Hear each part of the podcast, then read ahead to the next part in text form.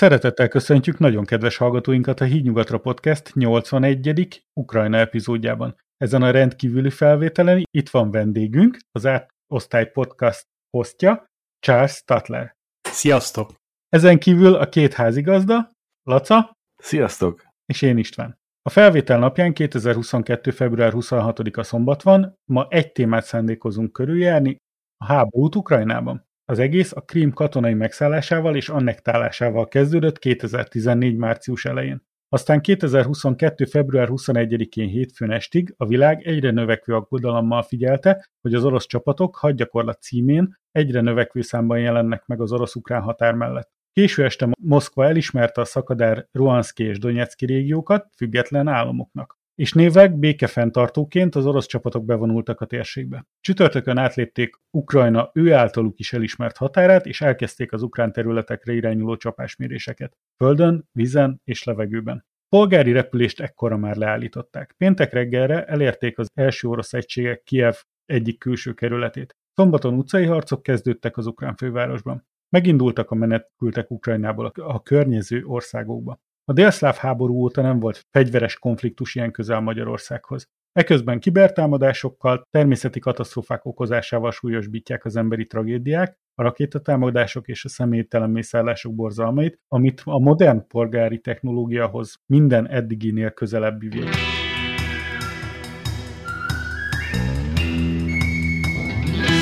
Az adást mindenképpen pozitív gondolatokkal szeretném zárni, úgyhogy ennek a fényében induljunk neki, jó? Hát még nehéz lesz egy háborús konfliktusról pozitív gondolatokat megosztani. Hát majd megpróbáljuk olyan szinten kifuttatni, hogy ne rettegést neveljünk. Igen, nagy kihívás. Hát lesz kihívás benne. Hallottam, illetve hát olvastam a ti Discord csatornátokon, Charles, hogy ti nem is terveztek adást. Ezt az adásunkat most úgy döntöttünk, hogy elhalasztjuk, mert alapvetően mi technológiai híreknek a feldolgozásával és félremagyarázásával foglalkozunk, de ez most a heti szerkesztőségi ülésünkön nem tudtunk olyan témához nyúlni, amiből ne az ukrán helyzetre kötöttünk volna át pár szó után, így úgy gondoltuk, hogy ezzel a témával viccelődni nem szeretnénk, és nem érezzük méltónak arra, hogy ebben a helyzetben mindenféle hülyeségekkel foglalkozzunk. Ezért is gondoltam azt, hogy meghívunk téged ide az adásba, hogy itt nagyjából el tud mondani azt, hogy esetleg mit gondolsz róla, vagy mi a ti véleményetek. Ráadásul ugye ti közelebb is vagytok hozzá, mert mi azért elhagytuk a háborúzóna közelét. Ja, így könnyű dumálni Európa másik végéből. Igen, a másik fő ok, hogy elfogadtuk a meghívást, hogy a Hídnyugatrát azt ígéretnek vesszük, és majd élni fogunk vele, amikor szükség lesz rá. Hát gyertek, én ezt tartom, hogy ha egy hétvégét itt akartok tölteni, vagy valami gabasz van, akkor nyugodtan. Reméljük nem lesz erre szükség, illetve hát azt, hogy ez mennyire lesz lokalizálva, szerintem napokon belül meg fogjuk tudni. Uh-huh. Amúgy van érintettségetek ezzel kapcsolatban valamelyik őtöknek? Bármilyen szinten, rokon, család, munkatárs, akármi. Nálunk van néhány munkatárs, aki Kárpátaljáról költözött át, de azok már évtizedek óta hazánkban élnek, illetve hát ezek a régi munkatársakra vonatkozik. Én decemberben váltottam munkahelyet, és egy olyan nagy szoftvervállalathoz kerültem, akik eredetileg Ukrajnában alapították meg a céget, és több ezer kollégánk van jelenleg is kint, és az ő biztonságukról, esetleges kimenekítésükről, elhelyezésükről már elkezdett a vezetőség gondoskodni. A céget nem nevezném meg, mert valószínűleg úgyis mindenki tudja, de azt hiszem ez egy felelős lépés a helyzetben. Neked, Laca? Nekem nincsen tettségem, rokonsági kapcsolatom sincsen Ukrajnával, illetve a Kárpátaljával, meg ahol dolgozom cég. Hát a legközelebbi, ki úgy nagyjából közel van Ukrajnához, az gyakorlatilag egy bolgár hölgy, de ő is. Nem nagyon beszéltem velük mostanában, mert én ugye Covid-on vagyok itthon, tehát így nem tudom, hogy ők nekik mi az álláspontjuk az ukrán helyzettel kapcsolatban, de szerintem mindenkit azért lesújt ez a dolog, független attól, hogy van-e rokoni kapcsolata, vagy nincs Ukrajnában, vagy család, vagy barátok, vagy bárki. Tehát ez szerintem most így sokkolja Európát, főleg úgy, hogy az Európa is, meg az Európai Unió is, meg a NATO is gyakorlatilag elaludt ezen az egész dolgon, és most kezdenek el kapkodni, hogy úristen, hát ez basszus, megtörtént, ez tényleg megtörtént. Tehát így szerintem még mindig vannak olyanok, akik gyakorlatilag nem hiszik el az egészet, tehát ilyen lázálomnak hiszik az egész dolgot. Ugye nekünk annyi érintettségünk van, hogy van egy ukrán fejlesztő csapatunk, ővelük annyi történt, hogy Odesszába voltak, tehát az első találatok ott eszkalálódtak, úgyhogy ők egy az egybe elindultak, és pénteken azt az információt kaptuk, hogy Lengyelországban vannak, még nem tudnak pontos helyet, hogy hol lesznek, vagy mit fognak csinálni, de biztonságban vannak, átértek, tehát nálunk is azért a cég gondoskodik róluk valamilyen szinten, így nagyon örülünk. Nekem nincsen közvetlen kollégám Ukrajnából, de Lengyelországból vannak kollégáim, akik azért aggodalommal kísérik az eseményeket. Főleg azt, hogy ugye megjelentek az oroszok állítólag a határ környékén, tehát az ukrán-lengyel határ környékén. Vannak olyan hírek, hogy Ukrajnából a fiatalabb férfiakat, tehát a katonakorú férfiakat már nem engedik át kilépni az országból, ezért nagyon sok család már el se indul a világba, úgyhogy hát aggódunk. Ja, viszont a hírek szerint szombat reggel Zálonynál megtelt a vasútállomás, olyan sokan jönnek át, szóval eszméletlen, mindenki próbál menekülni. Mondjuk ide, meg Záhony, meg Magyarországra, főleg kárpátaljai a magyarok jönnek. Viszonylag kevés ukrán, ezt olvasni a hírekből. Hát ami a közelebb van. Hát hamarabb értek oda, inkább úgy mondanám. Tehát, hogy eljutottak gyorsabban a határa, közelebbről indultak, hiszen a közutakon, ha jól tudom, már elég nehéz közlekedni. Ott ugye átvették a helyet a harckocsi konvojok, és a vasúti közlekedés, a polgári vasúti közlekedés az, ami még nagyon bizonytalan reményt ad. És ott megtelt minden jegyet, hát ha kapnak is, nem biztos, hogy lesz helyük. Szerintem az ilyen indiai vonatokhoz hasonlóan megtömött szerelvények fognak nem sokára elindulni. Hát igen. Azért én aggódom a Kijevért is, mert a hírekből az látszik, hogy Kijevben gyakorlatilag a metróban szállásolják el magukat az emberek. Most már olvastam olyan híreket is, hogy metróban született a kisgyerek, és tudom én, ilyen embertelen körülmények között, mintha Pesten láttatok már aluljáróban hajléktalankat, tehát így élnek az emberek jelenleg ki ebben több napja, metróban alszanak, meg élnek, tisztán embertelen. Egy ukrán megfogalmazta az üzenetét Putyinnak, hát nem túl viszi, és már úgy jellemezte Putyint, hogy Vladimir fucking. Tehát én elképesztett. Abszolút átérzem a frusztráltságukat, és tényleg féltem az egész embereket. Komolyan, tehát én azon csesztem fel magam, hogy nem elég az egész világnak ez a Covid téma, hogy le voltunk zárva, meg minden. Most kellett nekünk ez még a nyakunkba egy másik ilyen dolog. Értem én, hogy ő neki ez biztos valamilyen szinten jó, de tehát így létezik ilyen, hogy...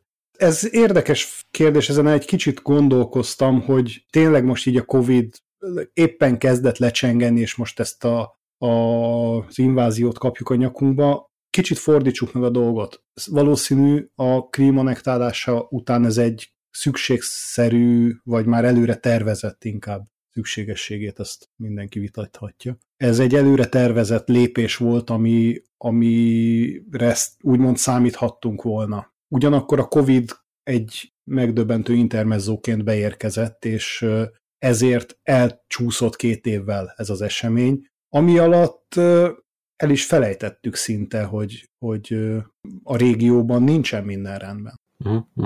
Lehet, hogy Oroszország kifejezetten elterelésnek tekintette a Covidot végül is. Persze az ő terveiket is hátráltatta valamilyen szinten, de azt látjuk, hogy a krími események és úgy nagyjából az Ukrajna vegzálása az nem most kezdődött. Nyilván Ukrajna szeretett volna csatlakozni az EU-hoz, meg a NATO-hoz is, de ugye a NATO tagságnak van egy olyan feltétele, hogy nem lehet konfliktusod más országgal, és ezt nyilván Oroszország kihasználja.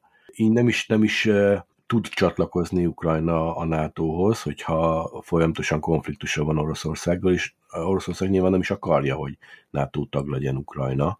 Szerintem pontosan erről szól a dolog. Tehát, hogy egy úgymond marginális konfliktussal indítottak Krímen, tehát ott hála az égnek nem volt ekkora áldozat mennyiség, mint ami itt az első két nap hozott, és az elegendő volt ahhoz, hogy hátráltassa a NATO csatlakozást. Ugyanakkor az úgymond elavult, vagy elévült, és ismét elkezdődött ugyanerről a beszélgetés, és ahogy mondod, nem szeretik azt, hogyha hirtelen a szomszédukban be vagy kilép valaki egy szövetségből. Hát én értem, de attól még Finnország ott van, meg Észtország, mint NATO tagállam, tehát nincsen messzebb Ukrajna számottevően a Oroszországtól, mint ne agyisten a Finnország. Igen, csak elfelejtett, hogy Putyin mindig is szerette volna újra összerakni Szovjetuniót. Tehát ő neki az az álma, hogy azt összerakja, és ehhez kell neki Ukrajna. Márpedig akkor nem támad, hogy nem annektálhatja Ukrajnát, hogyha NATO tagállam, hiszen egy NATO tagállamot megtámadni az egyenes következménye egy harmadik világháborúnak. Azt azért még Oroszország sem akarhatja szerintem. Mert akkor ugye belép a NATO, akkor belép Amerika, és az beláthatatlan következményekkel jár. És a NATO-nak a küszöben álló bővítése Svédország és Norvégia felé volt, ha jól emlékszem éppen igen. Tárgyalásban, akiknek felhívták az imént a figyelmüket, hogy ne folytassák a beszélgetéseket. Tehát a Kreml. Igen, hát Oroszország kifejezetten megfenyegette Finnországot és Észtországot, hogy katonai válaszlépést fog tenni, hogyha belépnek a NATO-ba. Tehát igazából az egyik oldalról valahol érthető, hogy nem szeretnék, hogyha a határaikra NATO erőket lehetne telepíteni, ugyanakkor... Csak azt felejtitek el, hogy a NATO az nem egy támadás. Tehát a NATO nem támad. A NATO az csak egy olyan, hogy az egy védés datszövetség, hogy összeállunk mi gyengébb srácok, hogy ha valakit megtámadnak, akkor visszaütünk. Ez csak egy maszlag. Tehát, hogyha én belépek a NATO-ba, tehát a NATO az nem fog annektálni területeket, nem fogja támogatni azt, hogy valaki azt mondja, hogy jó, most már NATO tagállam vagyok, akkor neki megyek a Szovjetuniónak, hát, vagy az Oroszországnak. Szerintem most itt egy kicsit naív vagy. Nem. Magyarország NATO tagállam. Magyarországon a NATO katonaság, a magyart leszámítva, hiszen a NATO-nak a tagja vagyunk, tehát a minden magyar katona NATO katona is, de ettől eltekintve nincsen számottevő NATO jelenlét Magyarországon. Nem kötelezően van NATO jelenlét Magyarországon. Így nem kötelezően lenne Svédországba vagy Norvégiába se. Vagy Ukrajnába. De nyilván lennének támaszpontok, nyilván állomásosztatnának ott potenciálisan bevethető csapatokat, ami nem fenyegetés valójában, ha nincsen mire választépést tenni a NATO-nak. Így van, ez védelem. Tehát ez egy datszövetség arra, hogy ha te engem elkezdesz piszkálni, a többiek idejönnek, azt együtt leverjük az arcodat. De... Vannak ilyen játékok, amikor ilyen online gémek. MMO-ba gyakran csinálják azt az emberek, hogy ráthúzzák a szörnyeket. Te ismered ezt a módszert? Ezt tudom, hogy ez egy játék, sajnos ez a NATO nem játék, de ez a stratégia attól még működik sajnos bármilyen rendszerben. Hogyha elkezded ütni ugye a szörnyet, elszaladsz előle, odaszaladsz valami másik karakterhez, és a szörny átugrik rá. És szerintem ettől fél valamilyen, hát nem fél, vagy ettől tart valamilyen szinten Putyin is, hogy amikor bezárul körülötte a NATO, akkor a NATO dönthet úgy, hogy mostantól nem vagyunk védés datszövetség, mostantól mi fogjuk megszabni a világbékét, és úgy látjuk, hogy a világbékének egyetlen egy gátja van, és az az egyetlen ország, aki még nem a NATO tagja, és adunk neki. És akkor mi történik? Ez egy nagyon negatív és nagyon, nagyon rossz forgatókönyv lenne. Se Ázsia, se Afrika nem nagyon tartalmaz NATO tagokat, tehát ott... Most még igen. Van egy olyan érzésem, hogy Oroszország hamarabb lép be a NATO-ba, mint Kína, vagy India, vagy Pakisztán, vagy akármi abban a régióban, hiszen nem csak védelmet adnak ezek a szövetségek, hanem kötelezettségeket is írnak elő. Uh-huh. És ezeknek a kötelezettségeknek úgy, mint például a NATO kompatibilis arzenál kiépítése, úgy, mint a bizonyos mennyiségű befizetés, kiképzési költségek fedezése, előírt haderő mennyiség fenntartása, ezek mind-mind olyan kötelezettségek, amiktől lehet, hogy ők szeretnének eltérni, vagy persze elmaradni. Igazából ez a félelem, hogy a NATO ilyenre készül, vagy ilyen megtörténhet, ez több éve volt. Azóta már Amerika sem a régi, igazából a NATO sem, az a túl harcias dolog.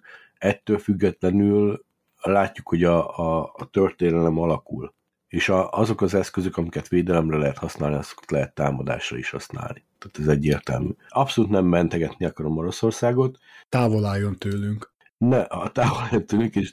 De Oroszország is. Igazából Putyin lesatolja a Covidot, és neki egyetlen célja van tényleg az, hogy olyan államokkal vegye körül magát, aki az ő csapatában játszik. Egyértelmű. Tehát nyilván most lenácizta az ukrán vezetést, holott Zelenszkijnek azt hiszem, hogy zsidó, ő zsidó, tehát nem tudom. Tehát ilyen nevetséges dolgok vannak. Az biztos, hogy Oroszország nem fog leállni addig, amíg valamit el nem ér. Mondjuk már most is elért valamit, mert a szakadár államokat ők elismerték, és szerintem, ha vissza kell vonulnia Oroszországnak, az lesz a minimum, hogy ezeket a szakadár államokat, ugye Donetsket és Luhanskot megerősítve hagyják ott. Tehát ez szinte biztos. Hát onnantól az gyakorlatilag csatlós állammá válik, tehát ez egyértelmű.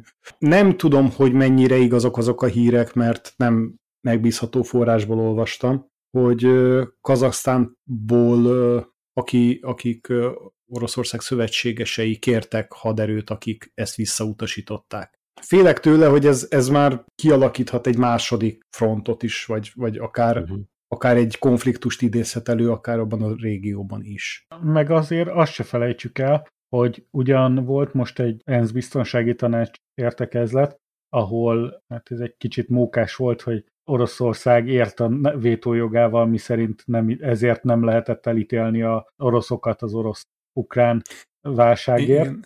Ez viszont a szürrealitása az ENSZ-nek. Igen. Tehát, hogy nyilván önmaga ellen vétózik. Igen, vétójoga van Oroszországnak bármi ellen, és ezért megvétózta azt, hogy csak elítéljék is, viszont Kína nem állt mellé, tehát nem szavazott ellene, hanem semleges maradt, ami egy valamennyire ígéretes dolog, de azt se felejtsük el, hogy Tajvánt ő nagyon szeretné magának. És most pont a megfelelő alkalom lenne arra, hogy csak így, amíg az emberek a jobb kezét figyelik valakinek, vagyis hogy Oroszország Ukrajnát figyeli, addig ő simán bevonulhatna esetleg Tajvanra, és akkor ugye kétfelé elég nehéz, főleg két ekkora állammal szemben hatékonyan fellépni, elég rossz dolog. Nem tudom. Hát szerintem Kína ezt bármikor megteheti. Neki nem kell várni arra, hogy valaki elterelje a figyelmet. Én szerintem Kína azért figyel, egyrészt mert neki még azért a nyugati piacok kellenek. Tehát ő annyira nem akarja magát aláásni azzal, hogy Oroszország mellé áll nyíltan.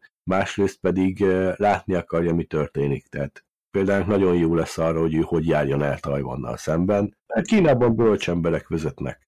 Szerintem bőven tudták azt, hogy ennek bármiféle szankció ellen az oroszok fel vannak vértezve a vétójogukkal. Ők ebben az esetben jó fejként tűnhetnek fel, hogy semlegesek maradnak, nyilván nem fognak ellene menni, hiszen az azért sok lenne. Uh-huh. És akkor így háttérben hátradőlnek egy zacskó popcornnal, és rosszabb esetben pedig elmennek a sufniba, és tényleg fölkészítik a saját haderejüket a tajvani bevetésekre. Hmm. Amíg ide figyel a világ, addig ők másfele mennek. Kérdés, hogy ez nem azt jelenti, hogy a világnak első körben meg kéne mutatni, hogy nem vevő az ilyenekre. Tévedés ne essék, én nem képeztem át magam hirtelen virológusból politológussá. Tehát továbbra is, amit én mondok, ez csak egy vélemény. Ez csak abból származik minden egyes tudásom, amit a magyar, illetve az ír médiában össze tudok kaparni. Tehát továbbra is sem kell ezt politikai elemzésnek, vagy jövőmegmondásnak, vagy valaminek tekinteni, ez csak egy ilyen vélemény.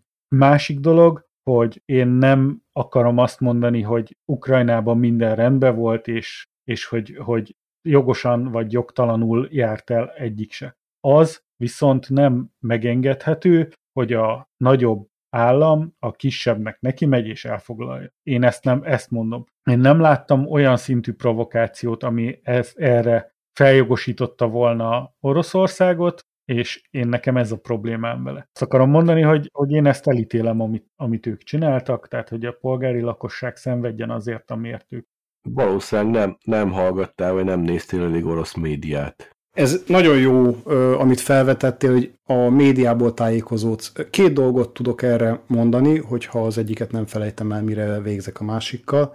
Az egyik az, hogy dr. Krasznai Csaba, aki IT security-s körökben, illetve hát igazából nemzetbiztonsággal kapcsolatos IT security-vel foglalkozik Magyarországon elég elismert szakértőként, a Hek és Lángos csatornáján mondta, hogy nagyon erős az ukrán jelenlét a szociális médiában. Tehát, hogy igen keményen bevetették azokat az eszközöket, amikkel ki lehet alakítani a hosszú távú szimpátiát, az együttérzést, most függetlenül attól, hogy mi történt. Tehát minden, amit láttok és érkezik, az valahogy ebből csapódik le. Ehhez képest az oroszok lényegesen kevésbé vannak jelen. Ennek van egyfajta ilyen hosszú távú hatása, tehát hogy erre biztosan úgy fog mindenki emlékezni, hogy itt egy annektálás történt, mint ahogy az is történt. Tehát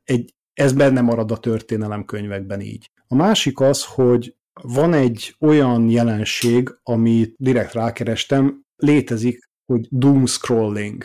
Hogy abban az esetben, hogyha történik valamilyen negatív esemény a világban, akkor ugye ez megjelenik a hírekben, a hírcsatornákban, amik adaptálódnak az aktuális kereséseidre, valamint a mainstream keresésekre. És abban a pillanatban, hogy elkezdesz valamibe beleásni magad, ugye szakértővé képzi magát mindenki hirtelen, most már focistából a virológuson keresztül nemzetbiztonsági, stratégiai és egyáltalán földrajzi szakértővé válunk, csapat élén velem. Ez megint csak torzítja valamennyire az ismereteinket.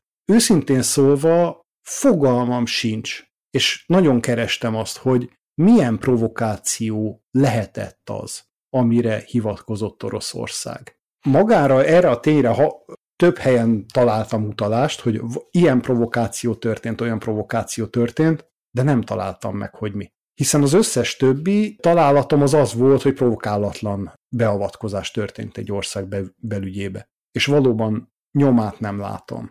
Tehát, hogy annak köszönhető-e, hogy tényleg nem volt, vagy annak, hogy torzított a média, még ilyen távon a szomszédországból se tudom megítélni. Azért nem csak a médiából tájékozódunk. Amint te is mondtad, nektek is van fejlesztő csapatotok arrafelé, vagy kollégáitok, nektek is vannak kollégáitok ott. Valamilyen szinten a környező államokról Laca is tudna esetleg érdeklődni. Nekem van moldáv kollégám, van lengyel kollégám, van, ugye nekünk is ott a fejlesztő csapat, aki így érintett. Tehát innen-onnan tudok, nem azt mondom, hogy teljes képet alkotni, de a médián kívüli képet is tudok alkotni, szerintem. Meg mellette ott van az íreknek a belátása, amikor iszonyat messze vannak tőle, tehát ők gyakorlatilag aggódva figyelik, de nem olyan aggodalom ez, mint amikor hallom, hogy az édesanyám mondta, hogy egész nap helikopterek húztak el a házuk fölött, meg hallani lehet Miskolc környékén is köröznek a vadászgépek, meg a helikopterek arrafelé, és mindegyik ilyen furán katonai zöldre van festve, amit látnak. A tények azért ott vannak, tehát a harckocsik ott vannak, látszanak a műhold képeken a beavatkozások, az égő üzemek már megjelentek, ugye a füstje. Az, hogy történik, az biztos. Nem látjuk, hogy ténylegesen mekkora ennek a hatása, de én leginkább az előzményeit nem látom. Hát voltak előzményei, mint ahogy Laca be is dobta, amit a chatbe esetleg, hogyha megnézem. Igen, nézem, közben csak. Hát Tulajdonképpen az előzménye az a Szovjetunió széthullása volt. Ennyi. A legelső előzmény. Ez beavatkozásra nem igazán ad okot. Persze, hogy nem. Nyilván. Ezért kellett valamit kreálni. Azt mondják, hogy ott Kelet-Ukrajnában ugye voltak népírtások, meg hogy az orosz nemzetiségűekkel nagyon rosszul bánnak, meg minden. Erre megint csak nem azt mondom, hogy egy tökéletes bizonyíték, de nagyon sok bizottság, független szervezetek vizsgálták ki ezt, hogy van-e valóban ez a nagyon rosszul bánás, meg szegregáció, meg esetleges népírtás közeli dolog a kelet-ukrajnai régióban, és mindegyik a saját megelégedésére és negatív eredménnyel zárult. Tehát azt mondják, hogy nincs. Jó, lehet, hogy feszültségek vannak, de népírtás, meg szegregáció, meg elnyomás az nincsen velük szemben. Na most ez megint nem egy bizonyíték, csak egy feltevés. Egy ellenbizonyíték, vagy ellenvélemény arra, hogy Putyin jogosan tette, amit tett. Azért láttunk nem is olyan régmúltban fabrikált bizonyítékokat, amik alapján országokat foglaltak el. Hogyha visszagondoltok Irakra, ahol a tömegpusztító fegyvereket keresték Szaddam palotáiban. Nem volt könnyű bejutni azokba az épületekbe, de nem volt bennük azon kívül, hogy egy igazán csúnya ízlés ficam, más. Ilyen hatalmas terek, Kongó bútorozatlan, ilyen óriás báltermek voltak, meg, tehát ilyen megalomán dolgok, de nem voltak sem. Mondjuk az a háború is egy más ok miatt szerveződött, az szinte kizárólag anyagi jellegű okból tört ki, és az nyilván az a Amerika bűne. Itt valami teljesen más miatt folyik a dolog. Mondhatnám, hogy földhöz ragadtabb, vagy nagyobb volumenű dolog miatt. Hát nem tudom, én mindenhol ezt olvasom, össze akarja rakni újra a Szovjetuniót. Legalábbis a úgymond jobbik részeit, ami jövedelmezőbb. Mert nem hiszem el egyébként, hogy Ukrajnának az ásványkincseire, vagy területi dolgaira vágyna. Tehát ilyen szempontból én nem nagyon értem, hogy mi az, ami vonzó Putyinnak Ukrajnában. Például a Fekete-tengeri hozzáférés. Tehát részint a tenger, részint pedig igen, hatalmas Szovjetunió, hatalmas Oroszország területe. Szovjetunió nem volt sokkal nagyobb egyébként, ugye, ha megnézed. Egyik legnagyobb dolog, ami le van választva róla, az Ukrajna. Méghozzá Ukrajna, amelyiknek a mezőgazdasági termelése az jelentős részét adta annak idején Szovjetunió élelmezésének. Mert hogy lehet, hogy nagy Szovjetunió, de nagy része lakhatatlan, megművelhetetlen. Tajga. Ukrajna pedig... Tajga, mondom. Az tajga, meg sztyeppe, meg hát sokan próbálták megművelni, de ők igazából kényszermunkában voltak Szibériában. Permafrost, meg ilyenek, tehát ezekkel nem tudsz mit kezdeni. Viszont azt is tudni kell, hogy az Oroszországnak a gazdasága az jó részt megmaradt az a kőolaj földgáz bizniszen. Egyébként itt ültünk teljes kusban, így vártunk, pedig hogy pedig úgy lett volna az igazi. Nem tudom, kivágott engem is az egész, mint macskát szükségre. Ki hát? Na mindegy, igazából arról beszéltünk, hogy az egész médiát minden szinten ez a téma uralja most. Mondta Charles is, hogy a 9gag tele van ezzel a narratívával. Én a Redditet szoktam nézni, benézek a magyar subredditbe, és ott is tele van. Tehát van néhány ilyen kis politika, meg egy kis humor, meg egy kis rosszul élünk dolog, de 90%-ban most ez ural mindent. Nem is tudunk elvonatkoztatni semmi mástól. És az a legszörnyűbb szerintem, hogy nem látod a végét, mert nem tudod, tehát ez a bizonytalanság, hogy ez meddig fog még tartani, hogy mi lesz ennek a kifutása a legrosszabb. Az a baj, hogy felvételben vagyunk, de most már nálatok csak elmondom. Most képzeljétek el, itt ez a Magyarország előre megy, nem hátra.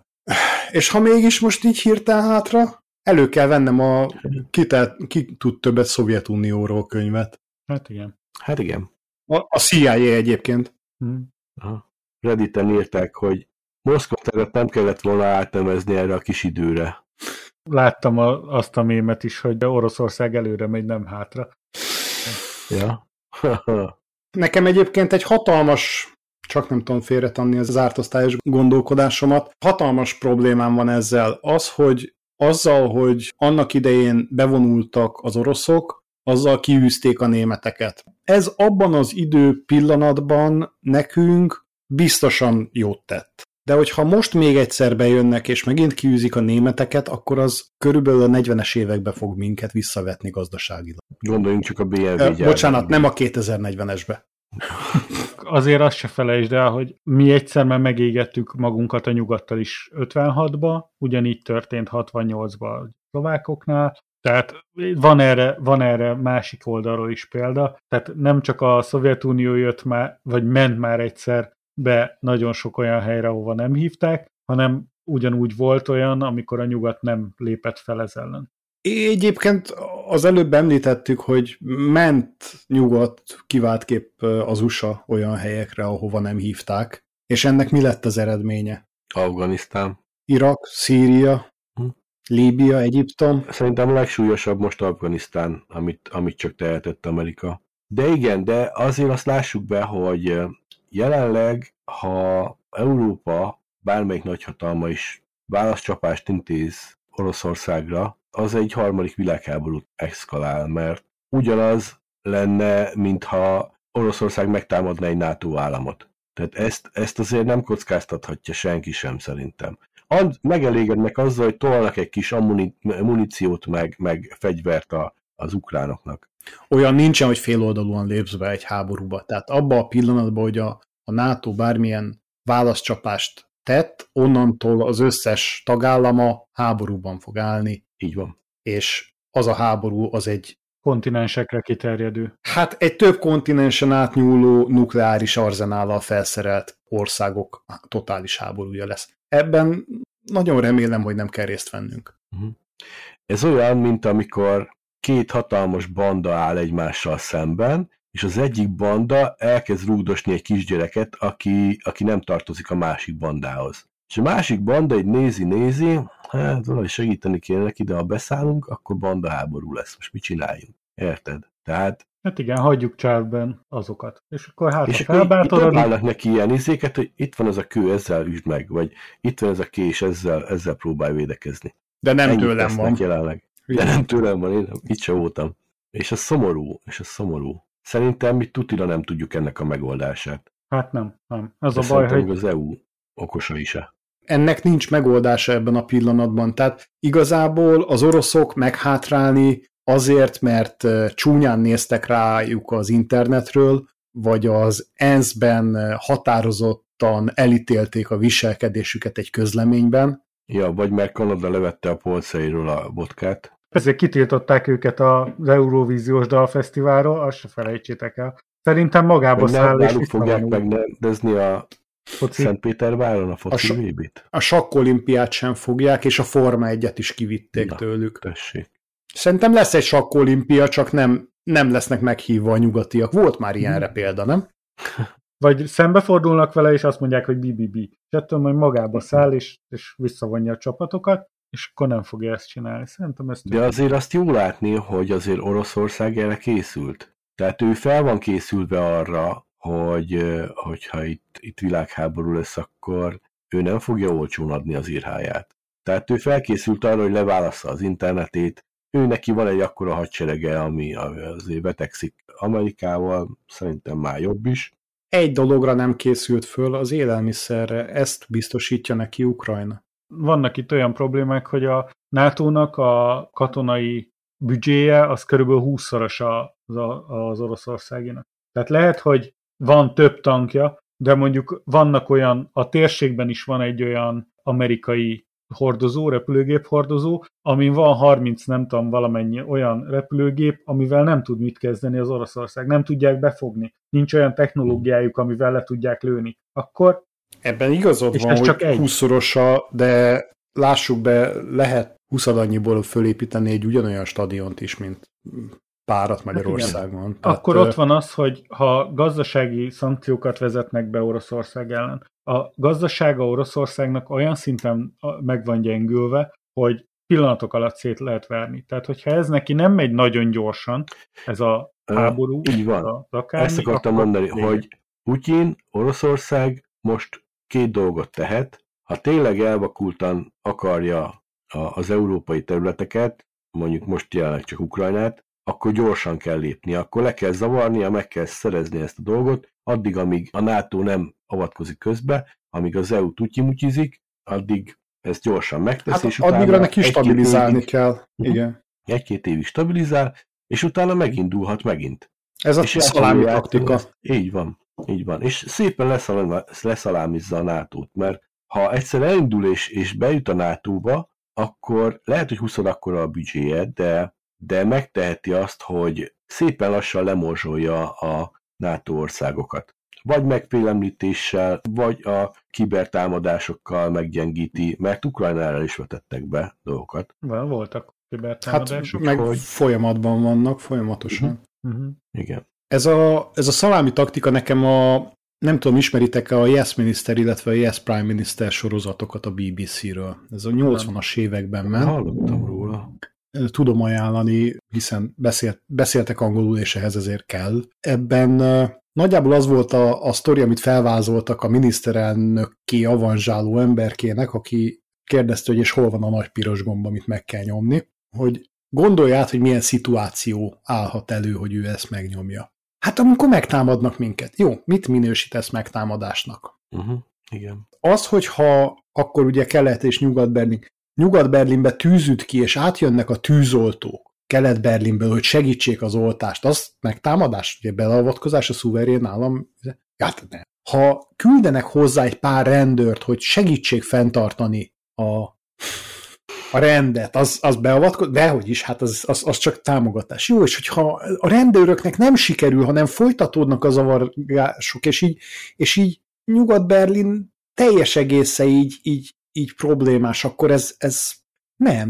Hát akkor lezárják a repülőtereket, és nem engednek. Hát az még akkor úgy annyira nem. És akkor így szépen mennek tovább, elkezdték szeletelni, és akkor átmennek, leválasztanak néhány tartományt Németországból, elkezdenek terjeszkedni erre. Nem, igazából. És akkor hol van a határ, ahol megnyomod a gombot? Hol van az a határ, ahol te totális háborúba viszed a népedet? Putyinnak eljött ez az idő, de Putyin leszarja ezt. De ő pontosan tudja, hogy nem lehet visszaütni neki ebben a szituációban, anélkül, hogy az ne eszkalálódna onnantól egy pillanat alatt az ég. Az a baj, hogy vannak ilyen autoriter vezetők, akiket nem igazán zavar, hogyha területük egy kis része, vagy egy része megsemmisül, az ott élők hajléktalanná válnak, hogy meghalnak. A lényeg az, hogy a birodalmuk egysége megmaradjon, és fel tudjanak építeni egy újabb befolyási övezetet. És Putyin pontosan ugyanilyen, mint Orbán is, hogy nem érdekli, mi történik az embereivel, amíg neki a profitja biztosított, addig ő bármilyen alkuba és bármilyen háborúba bele tud menni. Az a baj, hogy állítólag a háborúk azok nem úgy lesznek, hogy valaki háborúzni akar. A háborúknak a jelentős, mondjuk úgy túlnyomó többsége abból alakul ki, hogy rosszul méri fel az egyik cselekedetét, hogy mi lesz a másiknak a válasza rá. Mert hogyha most csak azt nézzük, hogy Ukrajna van egyedül, és nincs mögötte senki, akkor Oroszország oda megy, azt elfoglalja. Ha erre a világ úgy reagál, ahogy ő gondolja, hogy senki nem fog merni vele szembeszállni, akkor nem lesz belőle háború, mert akkor annektálta, elvette, az cső. Utána, hogyha tovább megy, és azt mondja, hogy hát akkor mit tudom én, foglaljuk el Finnországot, mert az van legközelebb, akkor bevonult Finnországba, és hogyha senki nem lép, akkor ő jól mérte fel. Ha viszont azt mondják, hogy na, Finnországba megpróbálsz bevonulni, hát akkor azért már ütünk, akkor ebből lenne a háború. Tehát ez egy ilyen... Igen, ilyen amikor túlfeszítesz egy húrt. Igen. Ez olyan, mint amikor kötekszel valakivel, hogy így... Aztán egyszer csak kapsz egy akkora maflást. Igen. Amikor igen. Azt gondolod, hogy nyugodtan kötekedhetek vele, úgyse fog merni megütni, azt mégis. Igen. Normális ésszel senki nem akar háborúzni.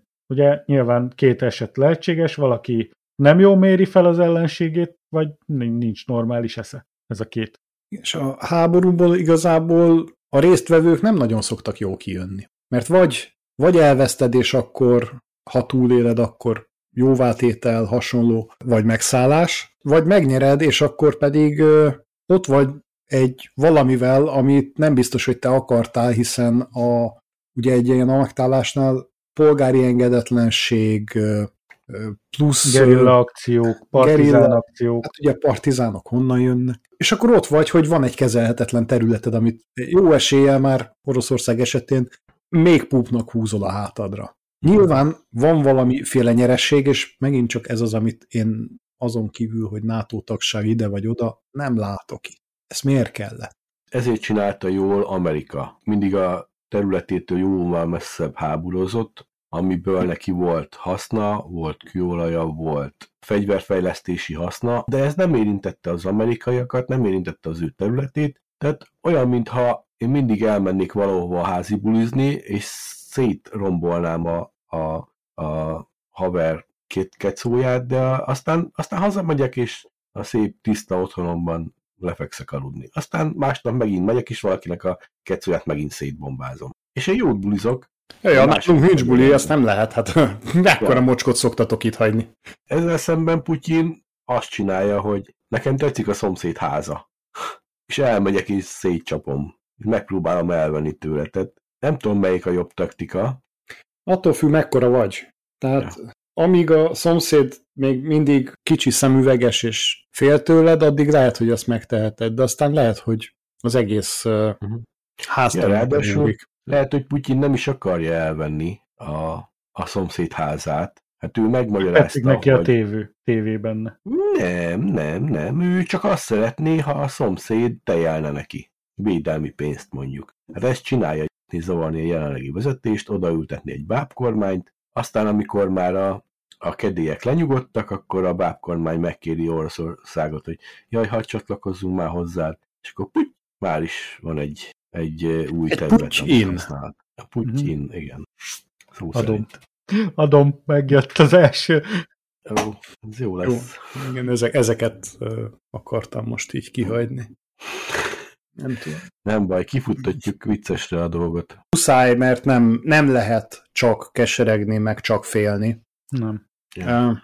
De egyébként azt mondják, hogy azok, akik átjönnek Magyarországra, a kárpátaljai magyarok, nagy részüknek van hová menni, tehát vannak itteni barátok, család, és helyezik őket, és csak egy pár család van, aki nem tud hova menni, de hát nyilván nekik fognak találni helyet, tehát azt biztos vagyok benne, hogy a magyar kormány se teheti meg, hogy csak úgy a levegő behagyja lógva ezeket a problémákat. Nagyon sok olyan család van Ukrajnából is, akik tovább jöttek, tehát Írországban is dolgozik nagyon sok ukrán ember, Németországban is van nagyon sok ukrán bevándorló, úgymond, ahova tudnak menni ilyenkor, tehát ezek megint nem azok a... Ez érdekes, hogy a kormányt említed. A kormány szerintem nagyon-nagyon óvatos lépéseket fog mostanában tenni, hiszen éppen az orosz barát, hogy orosz nyitás felé kacsingatott a túlméretezett miniszterelnökünk. Derékban választ.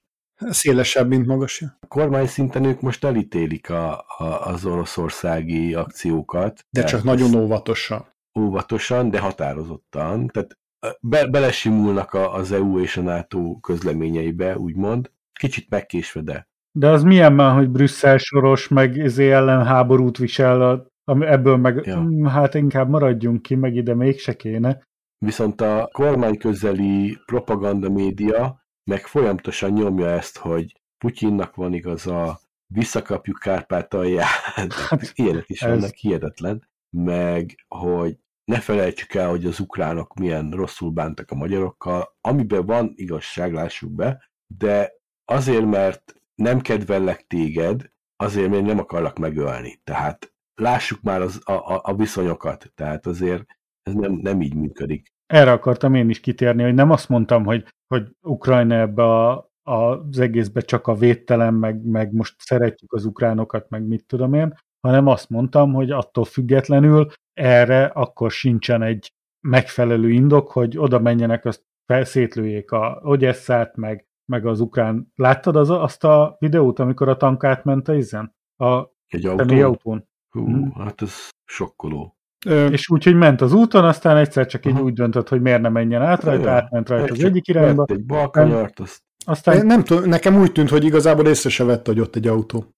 nagyon is észrevette. Szerintem a irányt váltott rajta. Aha, aztán visszajött tolatva rajta. Ja, na, akkor én csak valami nagyon rossz távoli grízest láttam, és igazából nem is akartam nagyon túlnézni.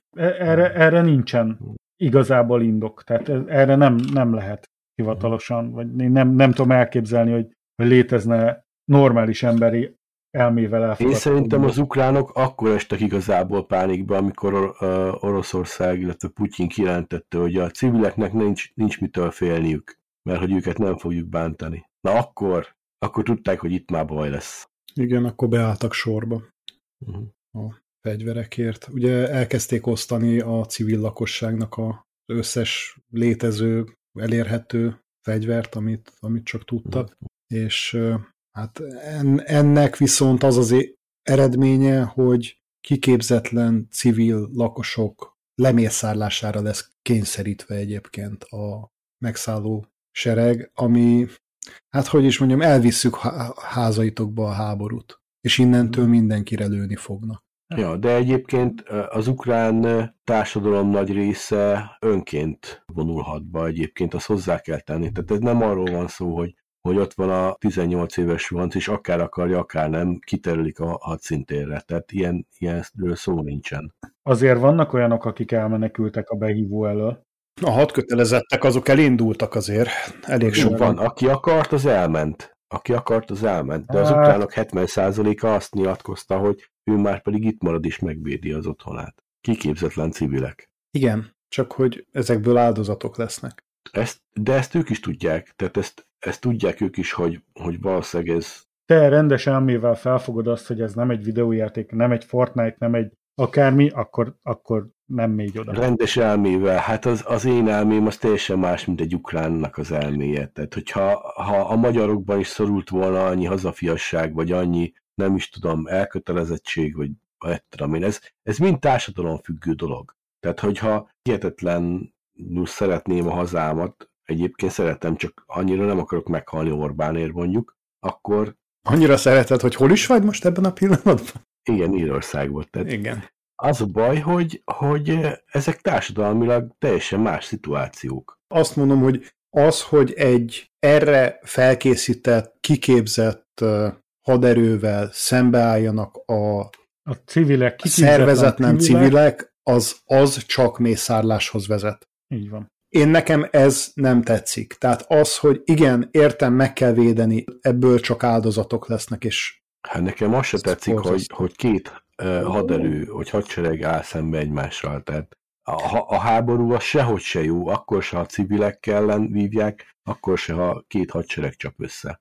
Rendesen meg kéne ezt csinálni, tehát nem a hadseregeknek kéne összecsapniuk, nem polgári területeket, nem polgárok. Ja, menjen a Putyin, játssza Klicskóval. Pontosan ezt akartam javasolni, és tudod, mit választhatod, hogy melyik Klicskóval? A polgármestere Kijevnek Vladimir Klicskó, az a Vladimir Klicskó kiütötte, aki kokót úgy kiütötte. Azt nem hiszem, az nem, az biztos nem. Nem ugyanaz a súlycsoport. Nem az a súlycsoport. Jó van, akkor vele együtt boxolt, elnézést. Szerintem Floydot, nem? Az Univerzum sportegyesületben boxolt vele együtt. Igen, ugyanabban a sportegyesületben. Nem hiszem, tehát ugye a kokó az... Én sajnos nem értek a boxhoz sem, de ő azért lényegesen úgy testfelépítésére nem ugyanaz. Na mindegy. Tehát akkor szállt volna, tehát ott még a madár is szállt volna pedig egyébként Klicskótól, nehéz súlytól. Szóval azt tudjuk, hogy Putyin ő meg KGB főtiszt volt, tehát ő is, meg láttuk, hogy milyen szépen ki van dolgozva. Judóbajnok. Meg mit tudom én? Ő konkrétan judózott nagyon sokáig, és még azelőtt is le tudta győzni az ellenfeleit, hogy az kötelező lett volna. De azért most megnézném, hogy mit csinálnak ők egymáshoz. Döntsék el, az kész. És érvényesnek vennék az emberek az egész országra nézve, ha a vezetőik pofoszkodnak egyet, és az egyik megveri a másikat, akkor az úgy lesz. Hát akinek nem tetszik, menjen oda, azt nyomja le azt. Mondjuk a Putyin megveri Klicskót, akkor Ukrajna annektálódik. Miért elismerik szerinted egyébként az annektálást ezek az emberek? Nem, ugyanúgy nem. Tehát persze. pontosan ugyanannyira lenne eredménye, persze, csak nem halnának meg annyian. Hát ennek egyetlen egy módszere van, hogy a gondolatait a kormánynak úgy alakítania, hogy önként is dalolva menjen át. Egyetlen egy dolog lenne a nagy lényeg, hogy lenne egy darab állam, az egész föld, és akkor mindenki annak lenne a tagja, azt nem kéne egymással húzakodni, hogy mi van. Igen, ez a világállam, hát igen. Mindig, bármekkora is egy állam, akkor is vannak kisebb részei, amik utálják egymást, igen. Amik utálják. Na jó, de Szabolcs megye akkor se fogja megtámadni Győr-Sopron. Nem, messze vannak egymásnak. Nem, de mondjuk... De két oldalról beszállnak mondjuk Fejérbe. Ja, mondjuk Felső Zsolca meg Alsó Zsolca nem szereti egymást. És küldenek csapatokat egymás ellen? Hát minden búcsúban, ne viccelj! Csapataink hadban állnak. Tehát nem, az a baj, hogy tényleg bármekkora nagy szervezetbe is tömörülnek az államok, még ettől függetlenül vannak belső nézeteltérések. Az EU-n belül is vannak nézeteltérések. Érdekek vannak, az érdekképviseletet pedig van, aki úgy érzi, hogy jó agresszióval lerendezni. Igen, de hogyha egy állam van az állam, tehát hogyha nincs több állam, hanem mindenki egy államhoz tartozik, akkor sokkal nehezebb háborút kirobbantani. Egyébként ezt lehet elérni.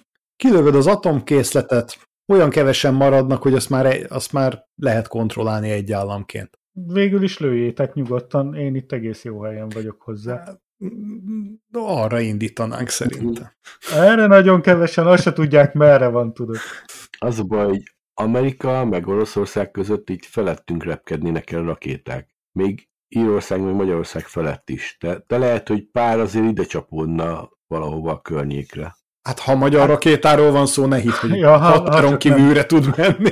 Ja, mondjuk az igaz. Ugye ezt beszéltük, hogy mi nem félünk attól, hogy a általunk tervezett géppel lezuhanunk, mert úgyse száll föl.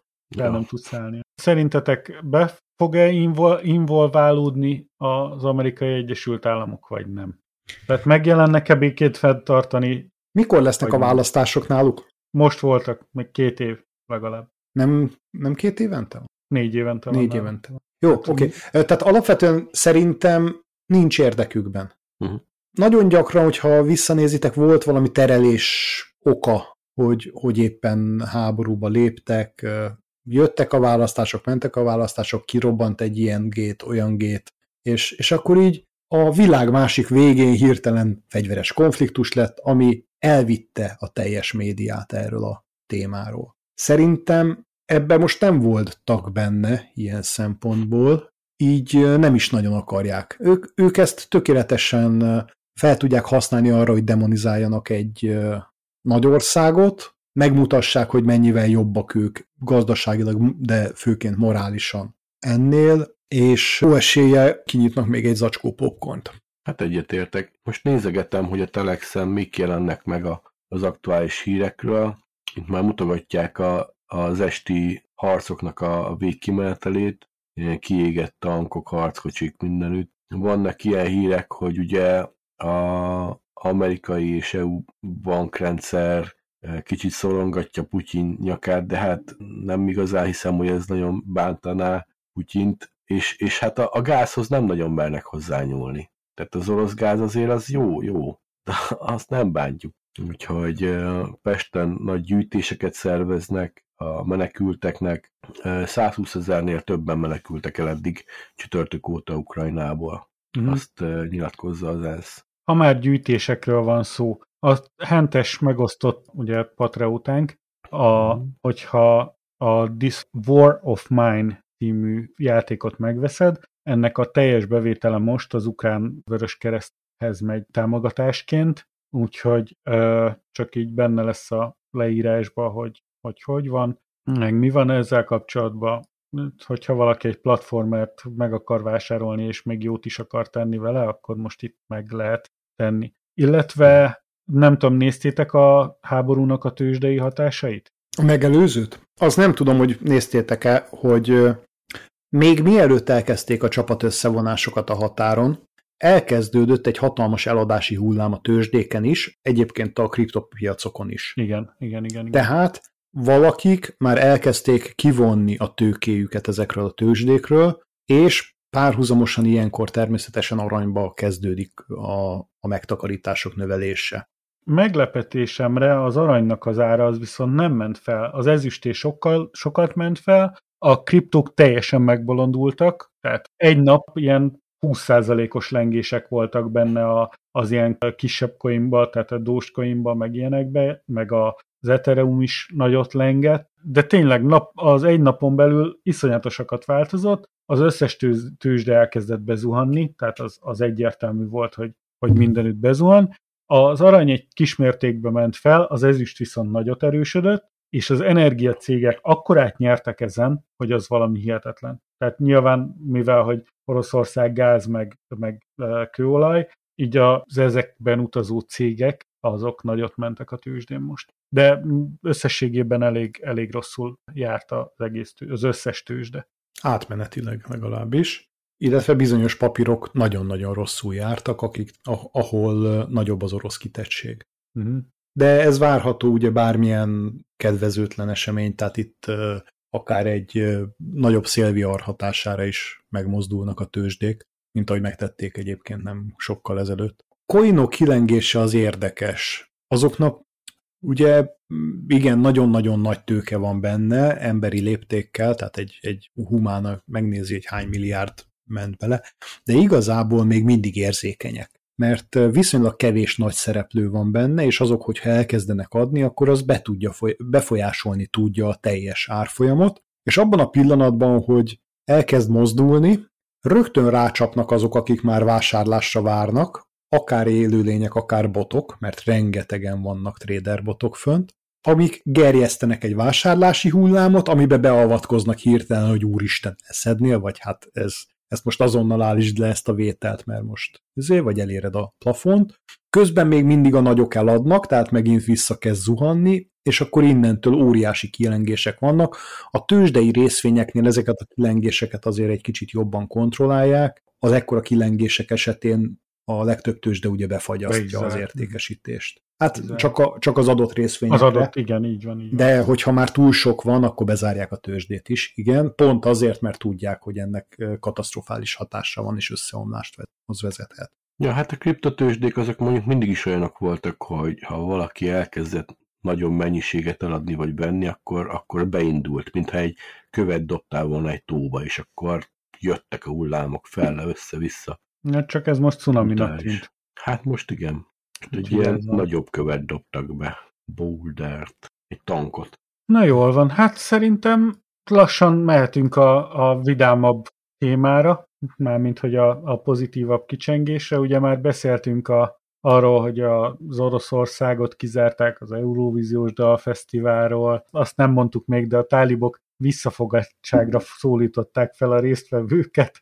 Tehát azért, amikor már a tálibok beszólnak, azért az már lehet, hogy ott is történt valami fordulat, amiről nem tudunk. Így van. Hát, vagy csak próbálnak államként viselkedni, hogy ők most azt csinálják, mint a nagyok, hogy elhiggyék, hogy ők tényleg állam. Nem tudjuk, de azért amikor már a tálibok azt mondják, hogy jó lenne visszafogni magunkat, azért az már jelent valamit. Azon gondolkodtam, és egyébként kollégám Benedikt azért nincs itt a podcastunkból, mert éppen szervez dolgokat, hogy mi az, amivel lehet készülni, vagy mivel érdemes készülni, és akkor jutott eszembe az a vödör, amit Tabi László egy kiváló szatirájában szerepeltetett, amikor elkezdtek, aminek volt ugye kijevi érintettsége, hiszen a Donkanyarból Kijeven keresztül menekült hazafele, munkaszolgálatosként egy darab vödörrel a kezében.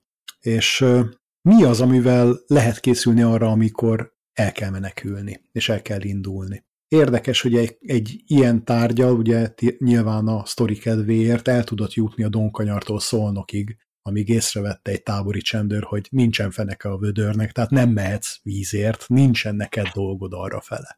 De milyen jól el lehetett bújni akkor? Nyilván ugye a sztori kedvéért. Uh-huh.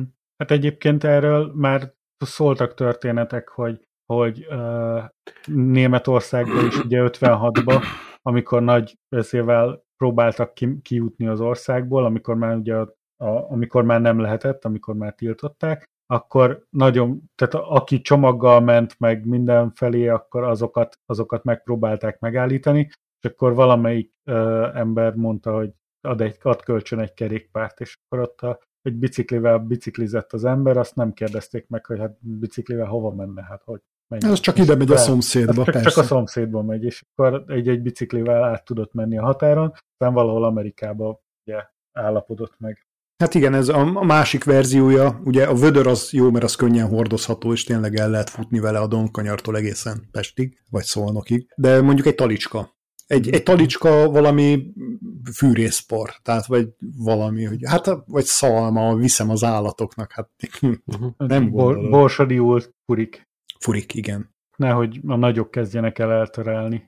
Igen, és ugye a másik az, hogy abban az esetben, hogyha nekiindulsz a világnak egy szál lyukas vödörrel, akkor amikor kiérsz, nem lesz másod, csak az. Hát igen. Tehát itt a menekültek... Lesz. A vödör az nem érték, a vödör az élet. Álca. Ami érték, az az élet, a becsület, hát a becsület maradványa, és a jövő. És a tudás.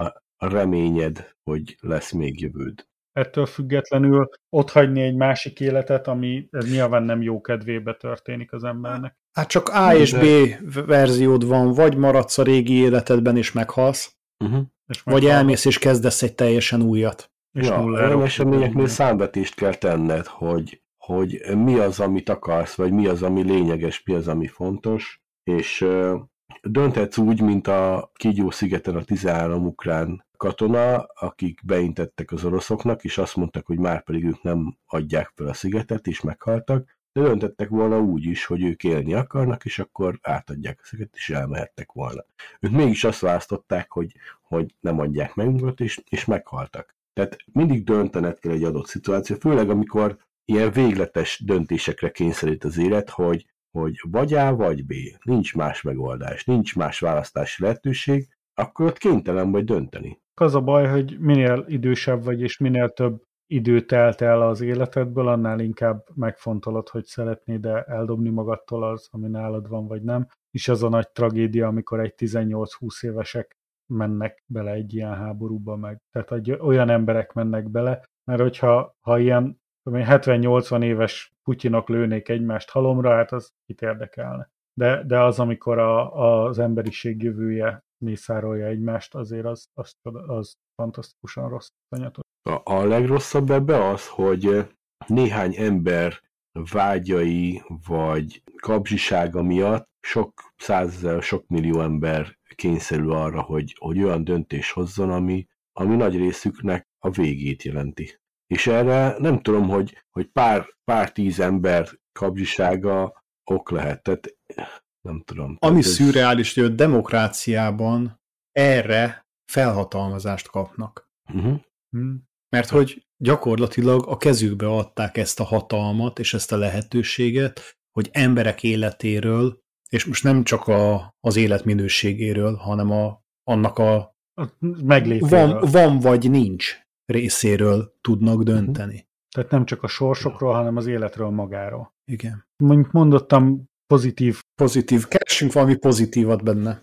Valahol máshol. Miért is ne aggódjunk? Hát hogy volt már ilyen, hogy a határainkhoz nagyon közel, sőt, még jelen pillanatban még azt mondhatom, hogy ettől közelebb is voltak, ugye a délszláv válság alatt volt, ami szintén nem eszkalálódott el hozzánk. Így túléltük azzal, az sem érintette a Magyarországot részesen, tehát ezt azt mondom, hogy remélhetőleg ez se fog tovább eszkalálódni. Méghozzá azért sem, mert mint ahogy említettük, NATO-nak a technikai, illetve a pénzügyi ereje sokkal nagyobb, mint az oroszoké. Tehát ezért az oroszok remélhetőleg meg fogják gondolni azt, hogy akarnak-e tovább menni, vagy nem. Tehát amennyiben az ukránokat nem vigasztalja, hogy nem mennek tovább. Igen, te meg magyarok mondtál, az azt jelenti, hogy van több félnivalójuk, meg féltenivalójuk. Ezt most Magyarország szempontjából nézem, hogy remélhetőleg nem eszkalálódik tovább felénk. Tehát a magyarországiaknak nem kell rettegni, nem kell félni. Ez egészen biztos. Putyin sokkal könnyebben bekebelezni Magyarországot, ha akarná. Legalábbis amíg Orbán ott ül, ahol ül, és nem valami hűvösebb helyen. Ne felejtsük el, ugye áprilisban választás, úgyhogy ezt ne hagyjuk, hogy elterelődjön a figyelmünk róla. Mindenki lelkiismeret szerint szavazzon. Ja, tényleg. Szerintetek ez a helyzet hogy fogja befolyásolni a magyar választásokat? Orbán megítélését mondjuk. Kiváló új propaganda gépezetet tudnak beindítani rá, ami akár még jól is jöhet nekik. Nem jött szembe nálatok már még a YouTube reklám, hogy a Márki Zaj háborút akar? Ó, az már van. Igen. Úristen. Tehát már az a propaganda, hogy az ellenzék háborút akar, ha nem akarsz háborút, akkor szavaz ránk. És milliárd. Igaz, nem lesz háború. Meg akarsz simulni. Igen, szépen befekszünk. Jó. Továbbra sem akarunk meggyőzni senkit semmiről, de azért azt tudjátok, hogy ez van. Jó. Tehát propaganda az biztos, hogy lesz belőle. Ráadásul ugye az állami ugye hát az első 3 legnagyobb költés Magyarországon, azt olvastátok, nem? Hogy a Facebookon elköltött 3 legnagyobb cég, ez a Harsona, vagy mi az? Megafon. Uh-huh. Akkor a második az a Magyarország kormánya, a harmadik meg nem tudom mi volt, valami fideszes ezért valami. Tehát, hogy iszonyat nagy pénzeket költenek el. A 3 legnagyobb költés az a Magyarország jelenlegi kormányához kapcsolódik. Igen, azt hiszem az is az átlátszó.hu jött ki, hogy a Megafonnak milyen szálakon gyűrűzik be a közpénz. Nem, az Indexet, bocsánat, Telexet perelték be, hogy már pedig ők nem kapcsolódnak az államhoz, és igen. Másodfokon is visszautasították ezt a vádat a bíróságon. Tehát valahogy nem tudták igazolni. Továbbra sem nem aggódást fogja táplálni. Mondok egy olyan dolgot, amiért nem kell aggódnunk, mondjuk itt Lacának meg nekem például, mi kurva messze vagyunk tőle, úgyhogy mi nekünk már csak ezért se kell annyira aggódni. Vagy fordítva, igen. Én tudok mondani jobbat, jelenleg egy csodálatos tavaszi nap van, süt itt a hétágra süt a nap, ki lehet menni kabát nélkül a kertbe, vagy a parkba, és élvezhetjük azt, hogy milyen csodálatos a természet, mint ahogy ezt megtehették a dinoszauruszok is, amikor egy kora tavaszi napon becsapódott a mexikói öbölbe. Nem kora tavaszi nap volt, hanem egy késő őszi éjszaka. Meg az a nap is. Az a nap egyre közelebb van, de jó. Mindegy. Kész vagy a házi feladatoddal? Nem, apa, hát azt mondták, hogy 2 nap van rá. Hát látod, ott jön. Most már minden. Tehát lehetne ennél lényegesen rosszabb, de nemrég olvastam, tényleg bebizonyították, hogy egy tavaszi délelőttön, vagy illetve azt nem, a délelőttöt azt nem vagyok benne biztos, de hát, ha már tavasz, akkor legyen délelőtt, csapódott be az aszteroida annak idején. A különböző leletek analíziséből kiderült ez a dolog, mert hogy a megmaradt ott ilyen fosszíliákból be tudták azonosítani. Mm-hmm. Maradt pár tavaszi alma, szély, meg... Hát egy kis ginkó, meg... Meg az újságpapíron is ott volt a dátum. Nem, rövidgatjában voltak a dínok. Ó, tényleg. Mondjuk a Tyrannosaurus ezt nehezen tudja fölvenni. Rövidgatjában voltak, de még nem voltak lebarnulva. Mm-hmm. Nem volt meg a Husentroger nyoma, amit a T-Rex fel tud venni. És még nem volt náluk napszemüveg se. Ja. Pedig az lehet, hogy jól jött volna. 2. Akkor túlélték volna. Szegény dínók. Hát remélem az ukránok nem követik a dínókat. Aztán mi is. Pont pozitívan akarunk kimenni. Milyen pozitív lezárásban reménykedtünk mindannyian. Nem tudok pozitívan kimenni, ez annyira borzalmas. Nem, a borzalmokból nem tudunk mit csinálni sajnos, de ezért oda kell figyelni. Viszont nagyon sokan gyűjtenek, és nagyon sokan hallottam, hogy vannak emberek, akik mennek ki a határra autóval, hogy segítsék a rászorultakat utaztatni, visznek nekik élelmiszert, mindent. Tehát... Meg pillanatok alatt összegyűltek a takarók, élelmiszerek, már olyan annyi élelmiszer gyűlt össze, hogy nem is tudták kiosztani, mert már felesleg is volt belőle, ami azt jelenti, hogy az emberiségből még nem halt ki a részvét.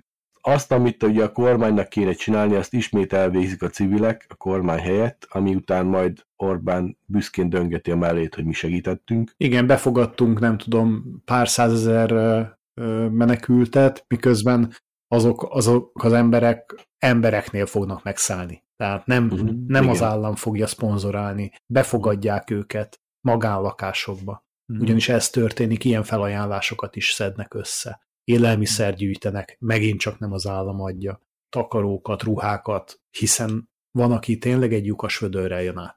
Szerintem ezzel le is zárhatjuk a mai adásunkat. Köszönjük a megtisztelő figyelmet, itt volt velünk Charles. Köszönöm a meghívást, nagyon izgalmas volt, hogy most vendégként szereplek valahol, és nem én köszönök be. Hát köszönöm, hogy itt voltál még egyszer. Itt volt velünk még Laca. Sziasztok! És én István. Kérlek, csatlakozz az egyre népesebb Discord csatornánkhoz, ahol te is hozzászólhatsz az adásainkhoz. Kövessétek weblapunkat a hídnyugatra.hu oldalon, ezen keresztül az összes adás MP3-ban letölthető, és itt található Sónusz teljes változata, vagyis az adás rövid tartalma és a linkgyűjtemény arról, ami az epizódon terítéken volt. Vendégünket az zártosztály.hu honlapon és az összes podcast lejátszóban, illetve a LinkedIn-en találjátok meg. A viszonthallásra legközelebb.